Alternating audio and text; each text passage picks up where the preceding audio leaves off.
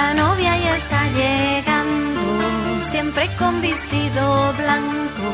Hoy se topa más hermosa que la pasada semana. Luz de Sefarad.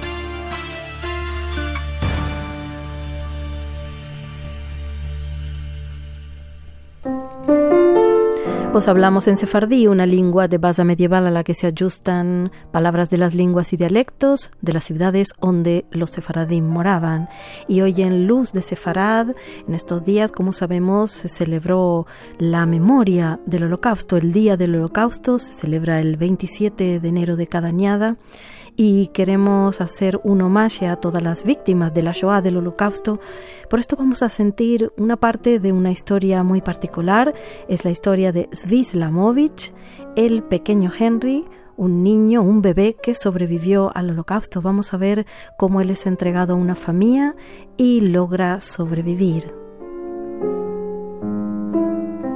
Cuando comenzó las, comenzaron las deportaciones, entonces mi papá fue a hablar con un cura y el cura era parte de la resistencia belga y él, inmediatamente el telefoneó a una señora y le dijo hay un bebé judío en peligro y esa misma noche vino esa señora a buscarme.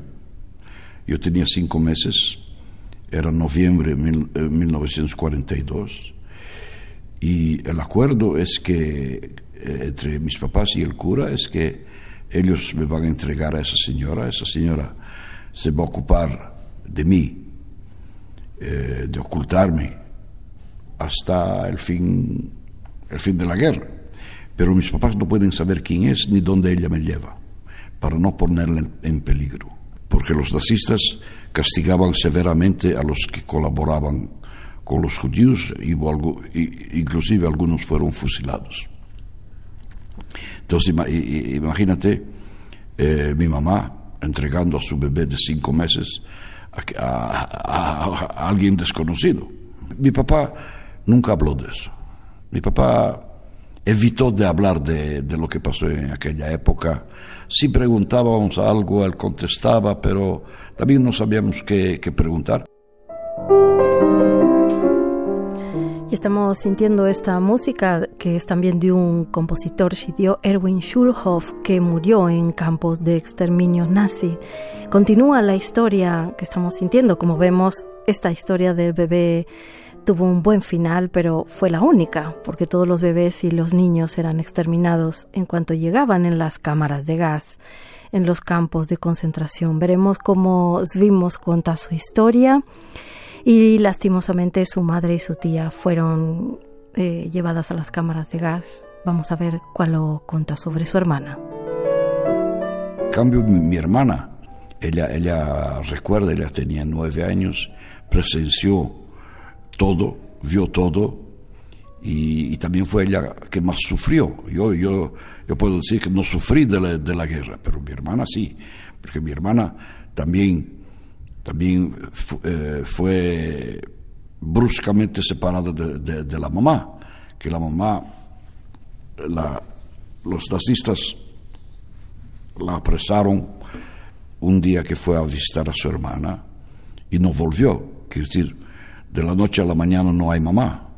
Y, Raquel, mi hermana, espera y esperó, eh, digamos, eh, muchos, durante muchos años ella como si esperaba que, un día la mamá retornase y no.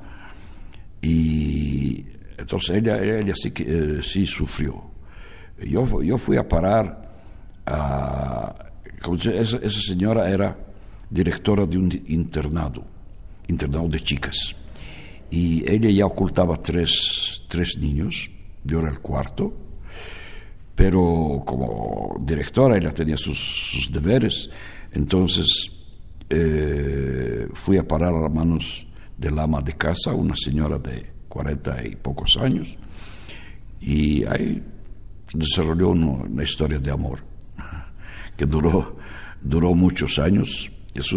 ella no era casada, nunca tuvo hijos propios, pero estaba por casarse con un, con un militar que ella conoció también de su edad. Y, entonces ellos tenían que, mudarse a Amberes, donde era su puesto. Y entonces eh, eh, eh, me, trajeron, me trajeron a casa así algo, algo como un día de, despedida antes de ir a de mudarse a Amberes. Y entonces, después de unas horas, tenían, eh, tenían que encontrarse con la, con la madrina, yo la llamo madrina, en un parque.